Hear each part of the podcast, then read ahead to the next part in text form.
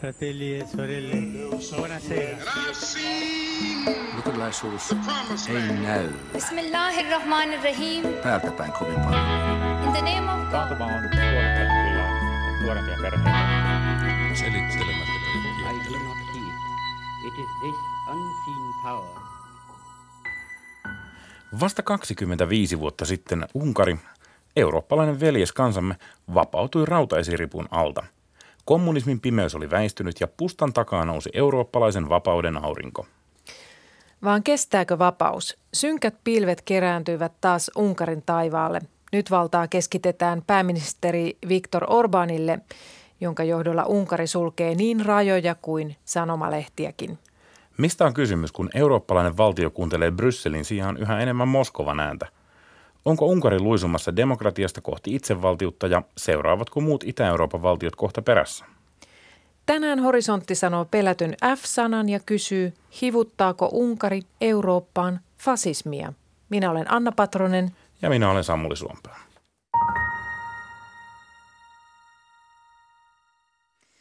Me puhutaan tänään siis siitä, mitä tapahtuu Euroopan poliittisessa ilmapiirissä, erityisesti itäisessä Euroopassa, Unkarissa ja Puolassa. Ja meillä on täällä sosiaaliantropologi, tutkija Anna-Stiina Kallius, tervetuloa. Kiitos. Sitten meillä on historian tutkija Oula Silvennoinen, tervetuloa. Kiitos. Ja sitten vielä Puolan tuntija, toimittaja Tapani Kärkkäinen, tervetuloa. Kiitos. Anna-Stiina Kallius, sä menit Unkariin ensimmäisen kerran vuonna 2005. Ja sit sä oot ollut siellä kymmenisen vuotta. Miten tämä Unkarin poliittinen ilmapiiri on muuttunut tässä reilussa kymmenessä vuodessa? Mä aloittaisin ehkä sillä, että Unkarin ilmapiiri on ylipäätään politisoitunut tosi paljon. Ihan sen takia, että siellähän on vuoden 2010 jälkeen ollut kolmet eri vaalit, jossa tämä valtapuolue Fidesz on voittanut kahden kolmasosan enemmistöllä. Nämä edelliset kaksi vaalia toki on myös sen vuoksi, että tuossa 2010-luvun alussa Unkarin vaalipiiri vedet, vaalipiirit vedettiin uudelleen aika järisyttävällä tavalla. Ja tästä politisoitumisesta on sitten tullut myös sellaisia muita seurauksia, että ihmiset yrittää aika paljon vetäytyä sellaisiin yksityissfääreihin, koska ne ei välttämättä oikein jaksa sitä sellaista politiikan kovaa retoriikkaa. Ja siitä on sitten se seuraus, että yksityiset sfäärit ja ihan perheelämät on sitten myöskin politisoitunut tosi paljon. Että sitten politiikassa tapellaan vaikka jonkun serän 60 tai vaikka joulupöydässä. Ja sitten ehkä sen vielä lisäisin tähän, että vuoden 2015 jälkeen varsinkin on alkanut todella, todella rankka propagandakampanjointi tämän hallituksen puolella, joka, tarko- joka vaikuttaa just siihen politisoitumiseen. Että on semmoisia aikakausia, että ei voi kä- kävellä kadulla kolme metriä pidempään ennen kuin näkee jotain valtavia julisteita. Esim. nyt vaikka tästä amerikkalaisesta, unkarilaisesta syntyisestä George Soros-nimisestä miljonääristä ja näin poispäin. Että se semmoinen propaganda ja retoriikka ja siihen liittyvä mikroaggressio ja politisoituminen on ehkä ne suurimmat.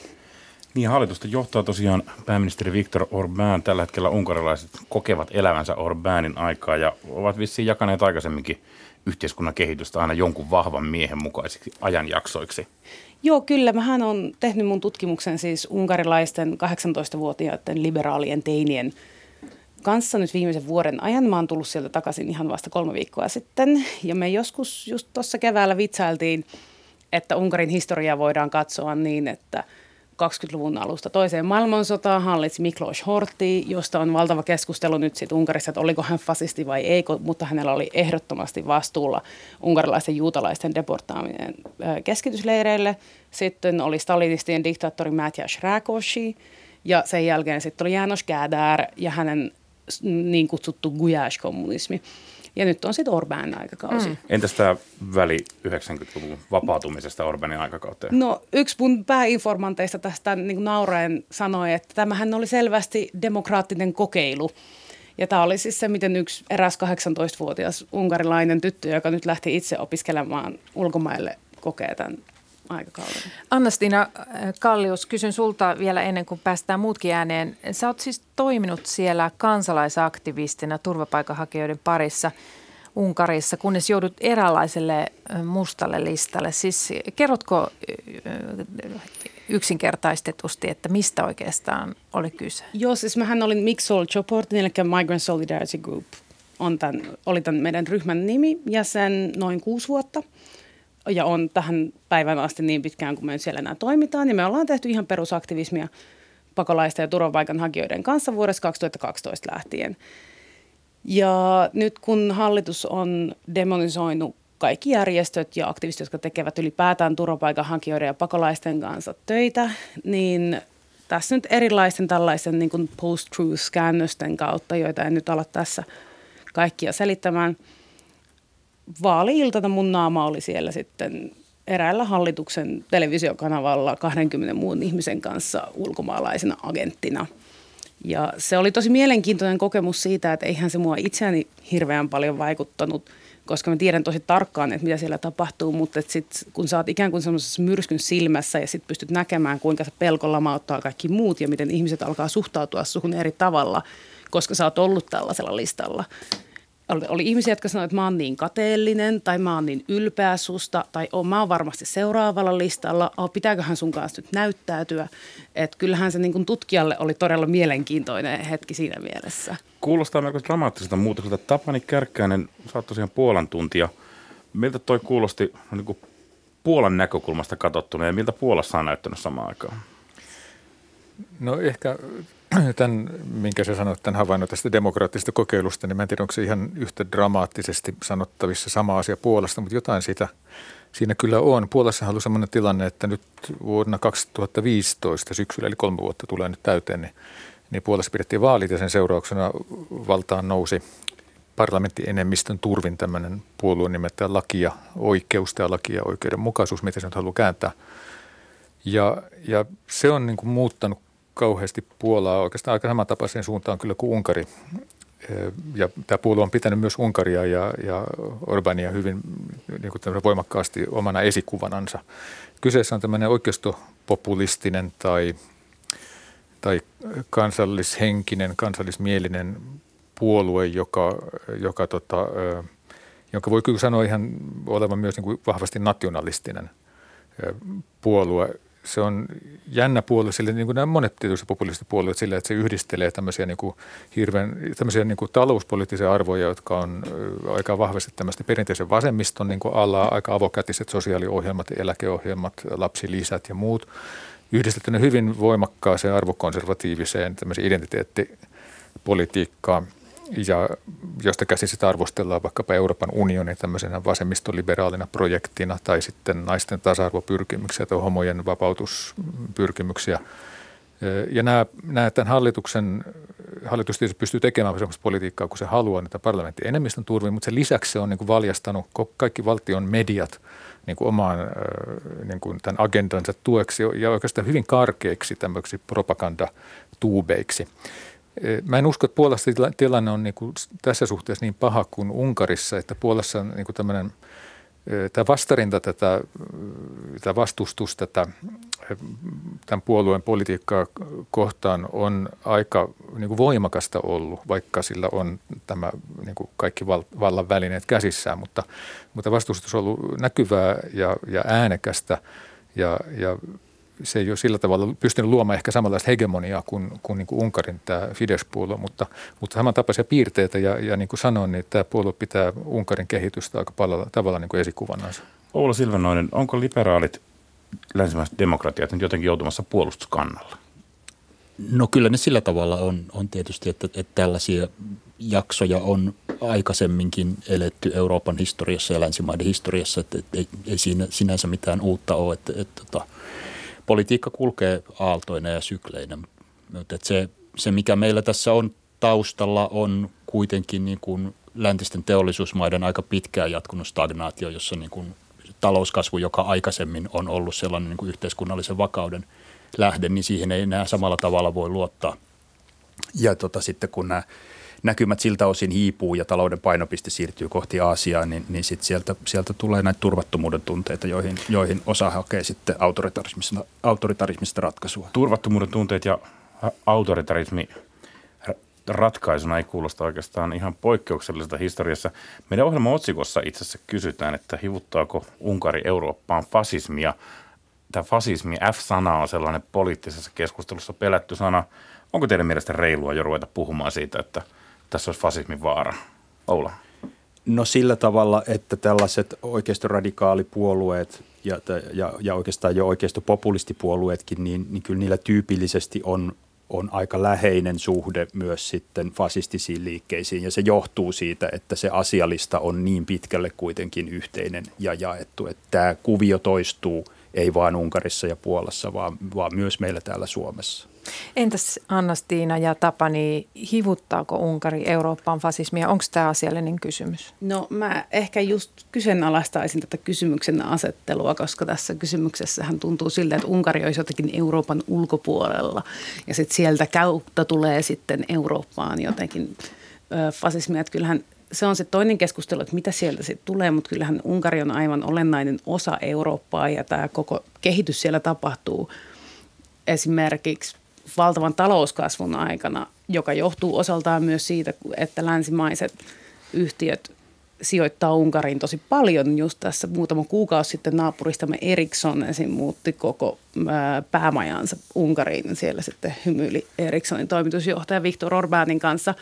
Et mä niin tämän ehkä kyseenalaistaisin tästä ylipäätään – ja sitten vasismista haluaisin sanoa ehkä sen verran, että tämähän on tosi elävä kysymys Unkarissa, että mikä se järjestelmä nyt siellä sitten oikein on. Ja siitä on päivittäiset aivan valtavat keskustelut siellä. Ja se, mikä mulle siinä on ehkä kaikista tärkeintä, on se, että Unkarissa on aika vähän jotenkin käsitelty sitä – että mikä sen maan fasistinen historia ihan oikeasti on ollut. Ja tämähän oli sellainen kysymys, kysymys mistä esim. sosialismin aikaan ei saanut hirveästi keskustella. Että on siinä mielessä elävä kysymys niin kuin tänä päivänä, mutta myös historiallisesti. Ja siinä mielessä näen sen kanssa Suomessa tapahtuvan. Tapani Kärkkä. No tota, mä näkisin Puolan tapauksessa kans, tai Puolakin niin kuin samalla tavalla ehkä kuin Unkari osittain niin kuin vähän kyseenalaistaa tätä teesiä siitä, että tämä oikeistopopulismin nousu tai sitten tämmöisen fasististen aatteiden nousu olisi ihan suoraan ja pel- pelkästään ainakaan kytköksissä tämmöiseen talouskehitykseen.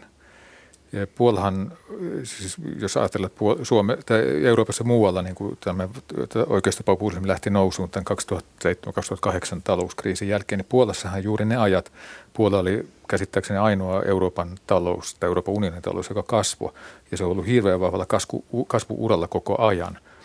Että tämä, tämä ei ainakaan tämä niin kuin taloudellinen kurjistuminen sinällään niin kuin varmaankaan Puolan tapauksessa riitä, riitä selvittää. Että itse olen joskus miettinyt, ja enkä pelkästään minä, vaan lukenut asiasta fiksuja kirjoja, että, että olisiko, että, että oikeistopopulismi tai radikaliso, oikeiston radikalisoitumisen takana varmaan voi olla varmaan yhteisiä, yhteisiä tekijöitä eri maissa, mutta Itä-Euroopan maiden tapauksissa varmaan jotain yhteistäkin. Ja, ja olisikohan siinä yksittäinen tekijä tämmöinen niin kuin kommunismin jälkeinen jonkinlainen niin kuin trauma – ja sehän tuli mieleen tästä Hemnitsin mellakoista, Itä, Itä-Saksan äärioikeisto, joka on niin kuin Saksan vahvin äärioikeistohan on siellä idässä. Onko niin tämä vuosikymmenen kestänyt tavallaan semmoinen uhan tilanne, autoritaarinen tilanne, jossa kommunistimaissa elettiin sodan, toisen maailmansodan jälkeen 89 asti. Onko se osalta ollut taustalla luomassa niin kuin tällaista kasvupohjaa? Hei, mennään tähän Unkarin Viktor Orbanin. Hän on siis pääministeri, hänellä on kontrolli Unkarissa mediaan, oikeuslaitokseen, yrityksiin, järjestöihinkin. Hän siirtelee valtaoikeuksien rajoja itselleen ja lähipiireilleen. Kuka on Viktor Orban, Anastina? Viktor Orban on todella kunnianhimoinen ja todella älykäs poliitikko, joka on – tullut kansan suuren tietoisuuteen jo 80-luvulla silloin, kun sitä silloista järjestelmää vastaan protestoitiin. Ja Viktor Orban, ja silloin sitten 90-luvulla hänestä tuli sitten Fidesin johtaja, tämän puolueen johtaja, ja siinä vaiheessa siellä Unkarissa alkoi sitten sellaiset tietyt debatit siitä, että pitääkö tässä mennä tämmöiseen kosmopoliittisempaan suuntaan ja näin poispäin, vai pitääkö lähteä tämmöiseen nationalistisempaan suuntaan. Ja Viktor Orban lähti tähän nationalistisempaan suuntaan sitten ja hän, hän sanoi tosi avoimesti sitä, että hänellä on tämä tietty niin kuin lähipiiri, johon kuuluu ehkä noin 10-15 ihmistä. Ja nämä lähipiirin ihmiset, he ovat alun perin siis asuneet ja opiskelleet yhdessä jo 80-luvulla Budapestissa. Ja nämä lähipiirin ihmiset on edelleen ne ihmiset, jotka harjoittaa siellä sitä valtaa koko ajan. Ja mehän ei oikeastaan tiedetä, että mitä siellä vallan sisäpiirissä tapahtuu, että siellä yritetään arvailla sitä tosi paljon. Niin, Viktor Orban ei välttämättä ole edes pelkästään Unkarin sisäinen asia, vaan hänen vaikutuksensa alkaa näkyä muuallakin Euroopassa. Yksi Orbania ihailevista poliitikoista on Suomessa perussuomalaisten varapuheenjohtaja kansanedustaja Laura Huhtasaari. Huhtasaaren mielestä Orbanin vaihtoehto inspiroi koko Eurooppaa, joten me kysyttiin Laura Huhtasaarelta, millaista inspiraatiota Orban Euroopalle tarjoaa. Kansanedustaja Laura Huhtasaari, olet sanonut, että Viktor Orbanin vaihtoehto inspiroi koko Eurooppaa. Minkälaista inspiraatiota Orban nyt Euroopalle antaa? Viktor Orban näki jo 2014-2015 vuonna tämän laittoman massa siirtolaisuuden ongelmat ja hänellä oli kanttia pistää oma raja kiinni ja tällä tavalla vetää Unkarin itsenäistä linjaa ja muut sitten muissa maissa, myös Saksassa AFD ja monet muut puolet ovat, ovat tulleet sitten tässä maahanmuutto asiassa Itävalta-Unkari linjalle. Kai sitä voisi kutsua jo Itävalta-Unkari, koska Itävallassahan maahanmuuttokriittisten puolueiden voima on hyvin vahva. Suomella on ollut EU-strategiana linja, että me antaudumme ennen kuin neuvottelut on alkaneet. Ja sitten puhutaan, että kaikki Suomen tavoitteet meni läpi. No helppohan se on sanoa, kun ei mitään tavoitteita ole. Suomi on EUn jeesmies. Niin tässä asiassa meidän pitäisi ottaa Unkarista mallia, että meidän pitäisi puolustaa Suomen kansallista etua EU:ssa eikä EUn etua Suomessa. Orbania tukee, tukee esimerkiksi tämä Orbanomics, mikä on toiminut. Orban tuli valtaan 2010, jolloin vasemmistohallitus oli romahduttanut Unkarin talouden niin, että Unkari on joutunut IMFn ohjaukseen. Ja Orban sai sitten tällä talouspolitiikallaan ennätysajan ajassa siitä ohjauksesta pois, eli tämä Orbanomics on myös toiminut. Niin silloin kun talouspolitiikassa onnistut, niin tietenkin se myös lisää, lisää luottamusta. Viktor Orban sanoi, että että meidän pitää puolustaa kristillistä ja kansallista Eurooppaa ja kristillistä ja kansallisia mm, Euroopan valtioita, niin eikö siellä jo EU-johto sanonut, että nämä eivät ole eurooppalaisia arvoja? Nämä kristilliset arvot, ne pitäisi kyllä nostaa uudestaan siihen arvoon, mikä niille kuuluu, koska ne on hirveän hyvä pohja. Nyt Unkarissa Orbanilla on kontrolli mediaan, oikeuslaitokseen, yrityksiin ja valta kasautuu pääministerille itselleen ja lähipiirille – Onko Unkari nyt enää demokratia? No, jos ihan suoraan sanoa, että kai tämmöinen tietynlainen mafia siinä ympärillä, ympärillä on, on ja valtaa pitävillä on tarve pysyä vallassa.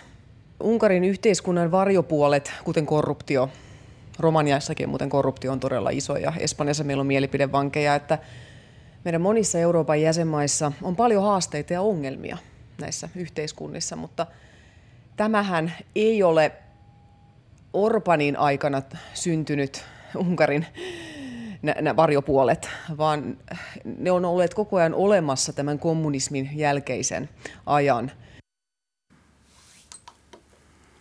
Kuuntelet horisonttia äskeinen oli perussuomalaisten varapuheenjohtaja kansanedustaja Laura Huhtasaari ja me pohditaan tänään, mitä on tapahtumassa itäisen Euroopan poliittisessa ilmapiirissä. Meillä on täällä sosiaaliantropologi, tutkija Anna-Stiina Kallius, historiatutkija Oula Silvennoinen sekä Puolan tuntija toimittaja Tapani Kärkkäinen.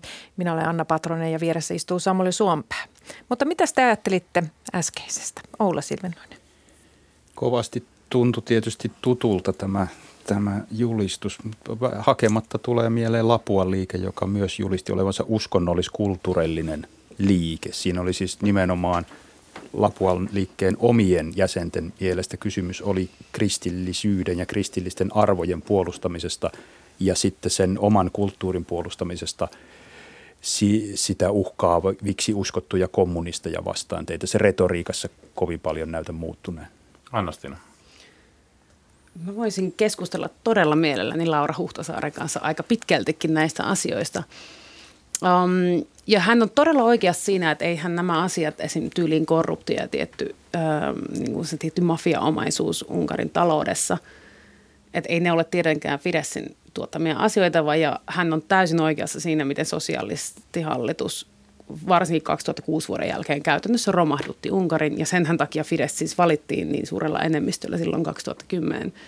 Mutta samaan aikaan mua mietityttää tässä se, että jos hän kuitenkin täysin ymmärtää sen epädemokraattisen olemuksen Unkarin politiikassa tänään, niin voidaanko me katsoa Fidessiä ja Unkaria niin, että me jotenkin seurataan sieltä pelkästään tätä maahanmuuttopoliittista puolta ilman, että siinä tulee ne tietyt demokratian alasajavaa elementit myös? Tapani Kärkkäinen, mitä sinä ajattelit Laura Huhtasaaren kommentista? No mä ajattelin, että tuli mieleen tässä, tai erityisesti jäi mieleen tämä tämmöinen kristillisen ajatus siitä, että Orban esimerkiksi olisi puolustamassa tämmöistä kristillistä Eurooppaa. Tähän on silleen mielenkiintoinen, että Unkarihan ei todellakaan ole mikään kristillisen Euroopan niin kuin tämmöinen soihdun kanta. Unkari on hyvin pitkälle maallistunut maa ja, ja tämä ajatus semmoista kristillisestä yhteisöstä siellä jotenkin ne paljon fiktiivisempi kuin vaikkapa Puolassa, jossa nykyään sitten, joka, on, joka tunnetaan niin vahvasti katolisena maana. Samalla tavalla niin kuin kun Huhtasaari, niin Puolankin johtajat tarjoaa niin kuin vastauksesta tämmöistä paluuta Euroopalle tämmöisen niin kuin kristillisen arvoyhteisön ympärille. Puolan kohdalla se on taas jotenkin sikäli niin kuin historiallisesti aivan huvittava ajatus, että ennen Hitlerin toimeenpanemaa holokaustia ja Stalinin aikaansaamia väestösiirtoja ja rajamuutoksia, niin Puolahan on ollut Euroopan monikulttuurisin ja moniuskontoisin maa kautta historian, siis aina vuoteen, siis 40-luvun alkuun asti. Eli Puolassa tämmöinen niin paluu johonkin tämmöiseen yhtenäiskulttuuriin on täysin täydellistä fiktiota. Sitä se on varmaan niin kaikilla muuallakin, mutta Puola on hyvä esimerkki siitä, miten se on aivan todellisuudesta täysin irrallaan oleva ajatus, että mitään tämmöistä niin kristillistä yhteisöä ei koskaan Puolassa ollutkaan, joka oli siis ollut tämmöinen hegemoninen yhtenäinen kulttuuri. Voisi kuvitella, että tämä teema tulee niin modernin äärioikeuston vaalimasta ajatuksesta nimenomaan ehkä Unkarista aikanaan niin kuin turkkilaista ja islamin vastaisena tämmöisenä rintavarustuksena, jota se sitten nähdään olevan myös tänä päivänä. Puhutaan 500 vuoden takaisesta. Puhutaan, joo. joo historialla on käyttönsä. Anna-Stina, mitä luulet, minkä takia tällainen puhe kristillisyydestä ja kristillinen retoriikka tosiaan myy tuollaisessa maassa, jossa hyvin pieni osa ihmisistä on kristittyjä? Mehän ei tiedetä vielä sitä, että myykö se. Tähän on tosi uusi juttu. Että Orbanilla on aina sellainen rytmi hänen politiikassaan, että jotenkin vaalien jälkeen hän sitä aina julistaa, että mistä tässä meidän systeemissä on nyt kyse. 2010 se oli vielä tämä Nemzeti Együttműködési eli kansallisen yhteistyön systeemi, ja tällä me siihen vielä edelleen niin viitataan. 2014 se oli illiberaali demokratia, kuten varmaan muistatte myös, siitä oli paljon puhetta mediassa aikaan, ja tämä 2000-luvun kristillinen demokratia on tämä niin kuin uudelleen brändätty illiberalismi, joka on nyt sitten tullut ihan vasta tänä keväänä Unkarin pääideologi historioitsija Maria Schmidtin kautta. Tähän on hyvin samanlaista retoriikkaa, mitä Venäjällä on harrastettu pidempään. Lännen kristillisyys on moraalitonta ja unohtanut perhearvot.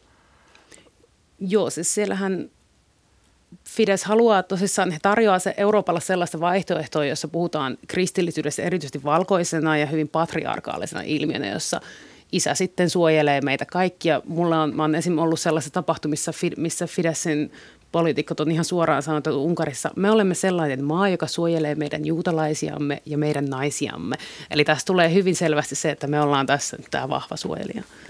Venäjän tapauksessa tietysti voi vielä sanoa, että tämä teema siitä, että, että, Venäjä on jokin turmeltumaton, turmeltumattomien arvojen vaali ja turmeltunutta länttä vastaan, niin silloin, silloin ainakin 200-300 vuoden mittainen historia ja sitä on käyttäneet Venäjän kaikki hallinnot saareista kommunisteihin, että siinä suhteessa ei kovin paljon uutta taaskaan. Puolan kohdalla tämä on mielenkiintoinen tämä tilanne, siis Venäjä versus Euroopan unioni, kenen se laulu sitten voittaa, koska Puolahan nyt on, kuten kaikki tiedämme, niin tukkanuottaisilla EUn kanssa oikeuslaitos, oikeuslaitoksen riippumattomuuden takia ja monista muista kysymyksistä. Putinin arvomaailma, just mitä nyt äsken kuvattiin, tämmöinen yksinvaltainen, patriarkaalinen, ei-liberaali malli – niin sillä on Puolassa, niin kuin sillä on, on semmoista potentiaalista maaperää tässä nykyisessä tilanteessa. Mutta toisaalta Puolassa on historiallisesti hyvin vahva tämmöinen Venäjä-antipatia. Ja nyt sitten on spekuloitu paljon sillä, että miten, miten tämä tulee loppujen lopuksi viime kädessä kehittymään. Hei, miksi, miksi maahanmuutto on Unkarissa koko poliittisen keskustelun keskiössä? Ja sehän toki oli tuossa Laura Huhtasaarellakin ensimmäinen vastaus. Miksi, miksi juuri maahanmuutto? Siis maahanmuuttohan oli aivan loistava tilaisuus Orbanille. Maahanmuutto on ollut vähän niin kuin Trojan hevonen, jolla on sitten pystytty tätä systeemiä siellä juuruttamaan todella hyvin. Ja maahanmuutto on siinä mielessä mielenkiintoinen teema, että ennen vuotta 2015 oli aika selvää siellä liberaalia oppositiopiireissä, että mitä tässä nyt on oikeasti tapahtumassa. Ja siinä vaiheessa, kun sulle tuli sinne maahan tosi paljon turvapaikanhakijoita, jotka oli sitten jumissa siellä rautatieasemilla, niin se oli, se oli, se oli todella niin kuin muovaava kokemus Unkarin yhteiskunnalle. Ja sitten se keskustelu menikin siitä jotenkin ihan, ihan sikin sokin siitä koko hommasta. Et sitä on sitten käytetty sen jälkeen hyväkseen todella paljon. Tapani.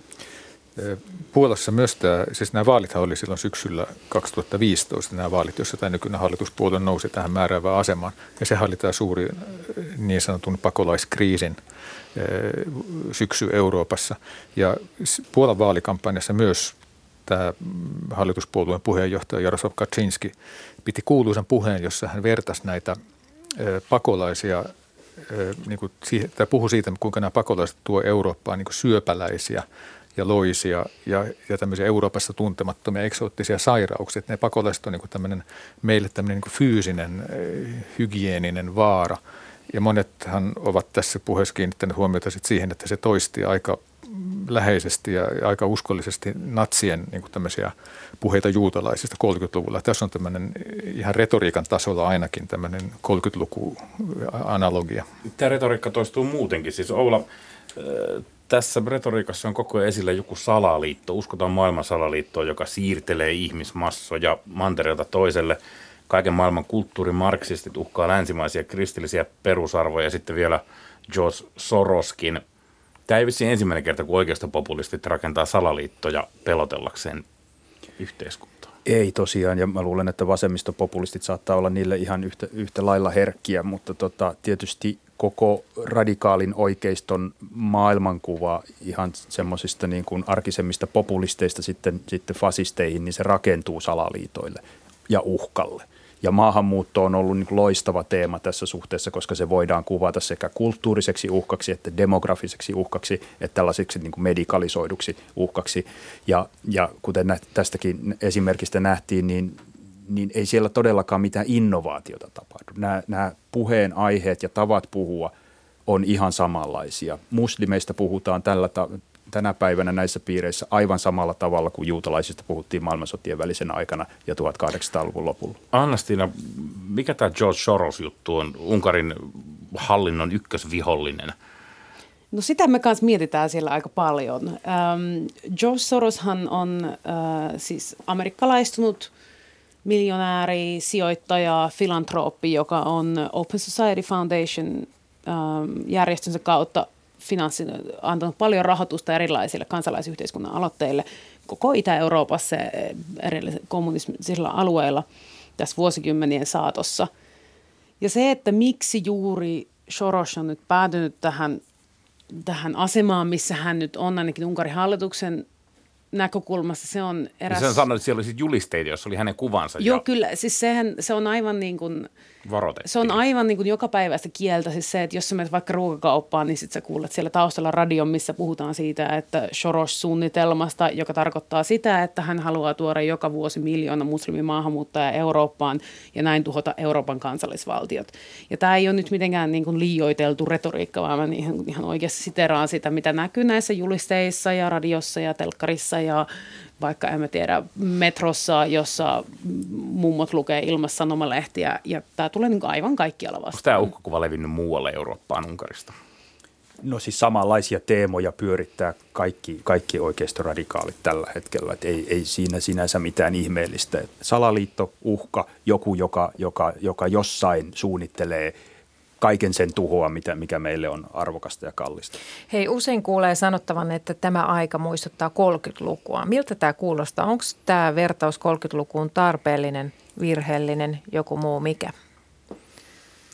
Historia ei toista itseään, mutta, mutta tietysti siinä on, on sellaisia samanlaisuuksia, että kannattaa ne ainakin panna merkille, että, että nimenomaan liberaalien demokratioiden sellainen kriisi Euroopassa joka johti maailmansotien välisellä ajalla siihen, että, että käytännössä Itä-Eurooppa ja, ja sitten monet, vielä monet muutkin maat, niin, niin niiden demokratiasta tuli loppu.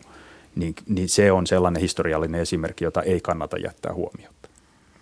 Ollaanko me nähty tämä oikeastaan populistisen aallon harja jo vai onko pahin vielä tulossa? Jos mä voisin ehkä sen verran kommentoida, että kuten Oula äsken sanoi, historia ei toista itseään. Mehän ei tiedetä, mitä tässä tulee nyt vielä tapahtumaan. Ja sen takia on hirveän tärkeää puhua tästä just nyt, että miten me tämä ymmärretään. Ja tämä liittyy myös vähän edellisen kysymyksen siitä, että näistä 30-luvun vertauksista. Että mun mielestä on hirveän tärkeää meille keskustella siitä, että miltä 2010-2020-luvun fasismi näyttää, koska se tulee näyttämään tietyin määrin erilaiselta kuin se fasismi, mihin me ollaan ehkä historiankirjoista totuttu. Mitä enemmän näistä, keskus, näistä aiheista keskustellaan yhdessä, niin sitä paremmin me voidaan sitten se myös ymmärtää. Olla.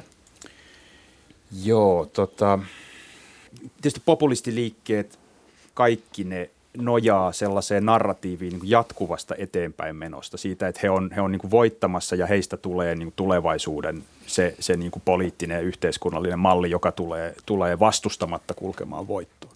Ja sitten jos me katsotaan kuitenkin tilannetta ympäri Eurooppaa, niin, niin ei se nyt kaikkialla suinkaan pidä paikkaansa. Että, että, että tota, oikeistopopulististen puolueiden kannatus ei suinkaan niin kuin sojota ylä, yläkanttiin kaikkialla ja osassa, osassa paikoista se on kääntynyt laskuun ja tämä meidän oma Suomemme voi hyvin olla sellainen esimerkki ensi vaalien jälkeen, että, että nähdään, nähdään tota, tämän narratiivin niin kuin puhkeaminen. Että se kannattaa pitää mielessä silloin, kun, kun kuuntelee sitä heidän niin kuin jatkuvaa rummutustaan siitä, kuinka he, he tulevat voittamaan tulevaisuuden onko kenelläkään yksinkertaista lääkettä, että mikä voisi potkasta tätä kehitystä toiseen suuntaan tapan?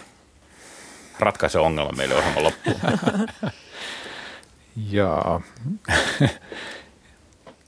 Oula, Oula, Oula, Oula löytyy ratkaisu. Mä sanon näin, että, että ei saa niin kuin, tuudittautua siihen uskoon, että demokratia, oikeusvaltio ja, ja tota, tasavalta on jotain sellaisia asioita, jotka on jo olemassa ja ne, ja ne tulevat pysymään itsestään, vaan ne vaatii kansalaisten – jatkuvaa tukea. Fasismista pitää puhua niin kauan kuin siitä vielä voi. Kiitoksia keskustelusta. Kiitos. Kiitos. Sellainen keskustelu hivuttavasta fasismista tällä kertaa. Päästetään nyt kuitenkin kansanedustaja Laura Huhtasaari jatkamaan vielä hetkeksi. Kansanedustaja Laura Huhtasaari, missä oikeastaan menee populismin ja fasismin välinen ero? Niin toi fasismi-sana sitä viljellään hirveän helposti, helposti, että jos sille joku tarkan määritelmän haluaisi antaa, niin sitten pitäisi miettiä sitä vähän historian valossa ja käydä sitä Italia, Italia läpi, että, että mitä, siinä, mitä siinä on. Ja sitten populismi on toinen, mitä käytetään hyvin helposti, että, että mä itse koen, että näiden termien uudelleen määrittely – hämärtää koko ajan keskustelua, sillä saadaan ikävä leima asioihin, mutta jos niitä termiä venytetään jatkuvasti ja sitä käytetään mihin hyvänsä, kun minun mielestä taas vihreät ovat äärimmäisen suuria populisteja, kun he puhuvat ylätason käsitteistä ainoastaan ihmisoikeuksista, mutta kenen ihmisoikeuksista? Siis ihmisoikeudethan on aina sidottu valtioon. Kenen ihmisoikeuksista? Että, et on populismia puhua yläkäsitteistä, kuten tasa-arvo, jos sinä et pysty määrittelemään sitä. Joten itse, itse olen, olen ennemminkin huolissani siitä, että näiden termien, termien viljely tarkoituksella leimata, mutta ei avata enempää, niin mä oon enemmänkin huolissani tästä. Et kyllähän sä tiedät, että muakin kutsutaan natsiksi ja rasistiksi ja, ja kaikella tavalla vaaralliseksi, mutta ei koskaan pysytä perustelemaan sitä. Ainoastaan vetämään jostakin lauseesta joku epämääräinen johtopäätös – mikä ei oikeastaan, mikä ei vastaa todellisuutta millään lailla. Nyt jätetään politiikkaa ja mennään ruokakauppaan. Se onkin tänään erilainen kauppa, sillä tämän kaupan tuotteet olisivat joutaneet muuten roskiin. Suomen ensimmäinen hävikkiruokakauppa WeFood aukesi tällä viikolla uuteen kauppakeskus Rediin Helsingin Kalasatamassa.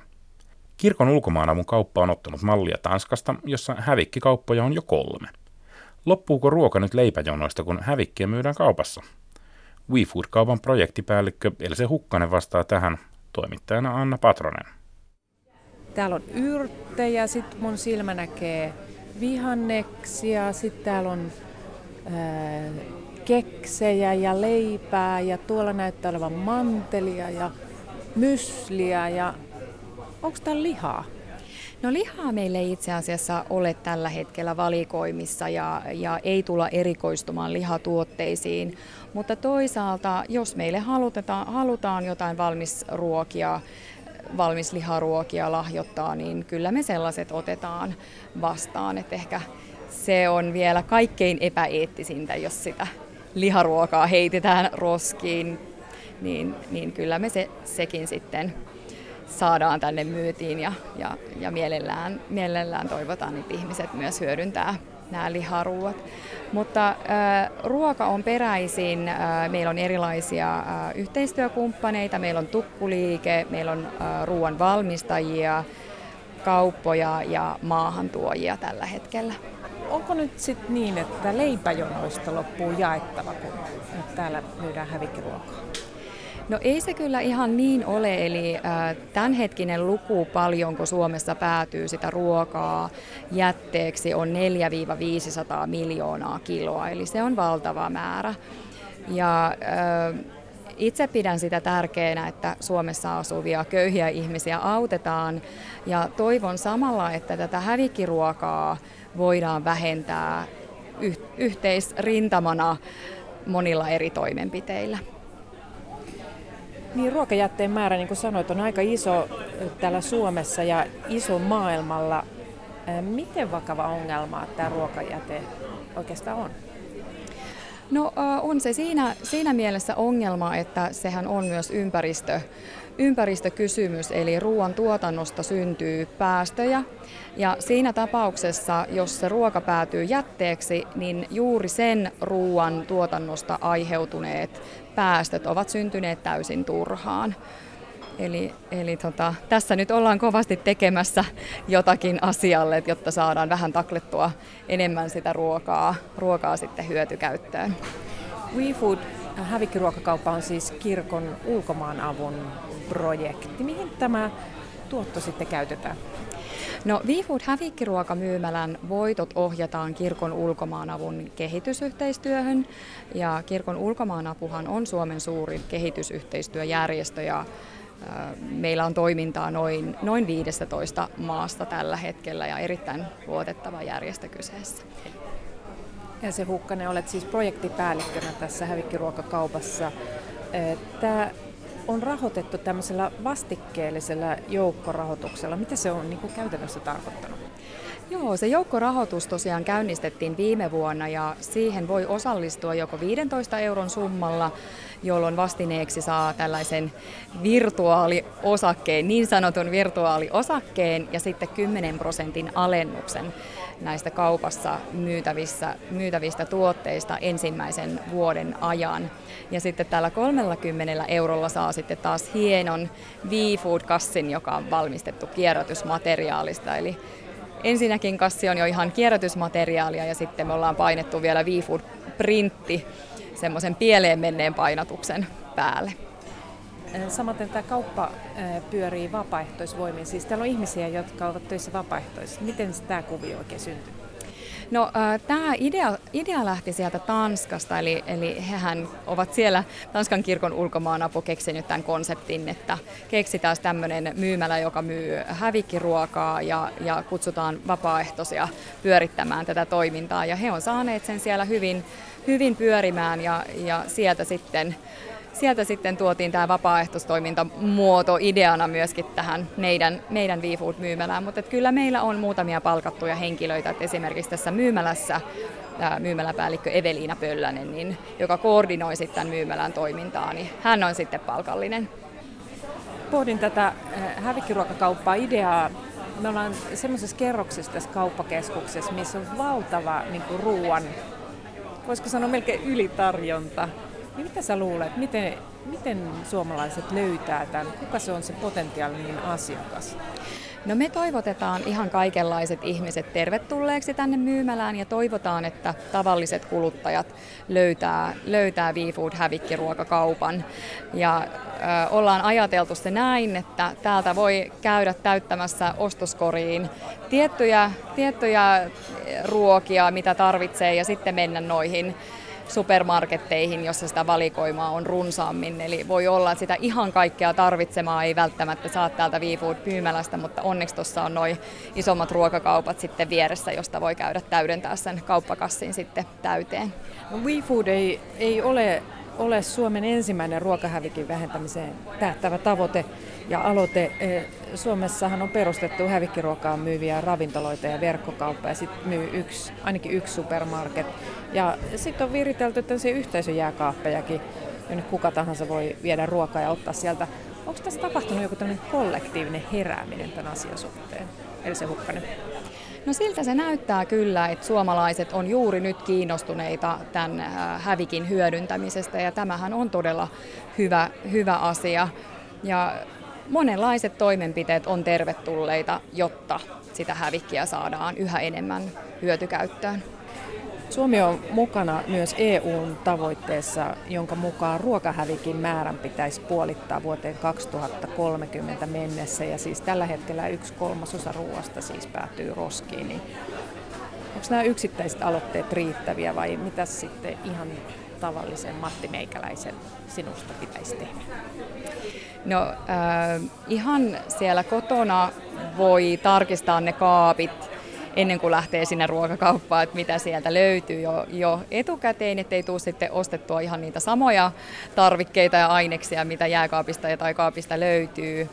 Ja sitten ihan se, että valmistaa sitä ruokaa sen määrän, mitä sitten tulee itse tai perheen tai ystävien kanssa syöneeksi. Ja kannustan kaikkia tietenkin tekemään ostoksia hävikkiruokamyymälöissä ja, ja syömään hävikkiruokaravintoloissa, että kuluttamalla hävikkiruokaa niin tekee samalla ympäristöteon.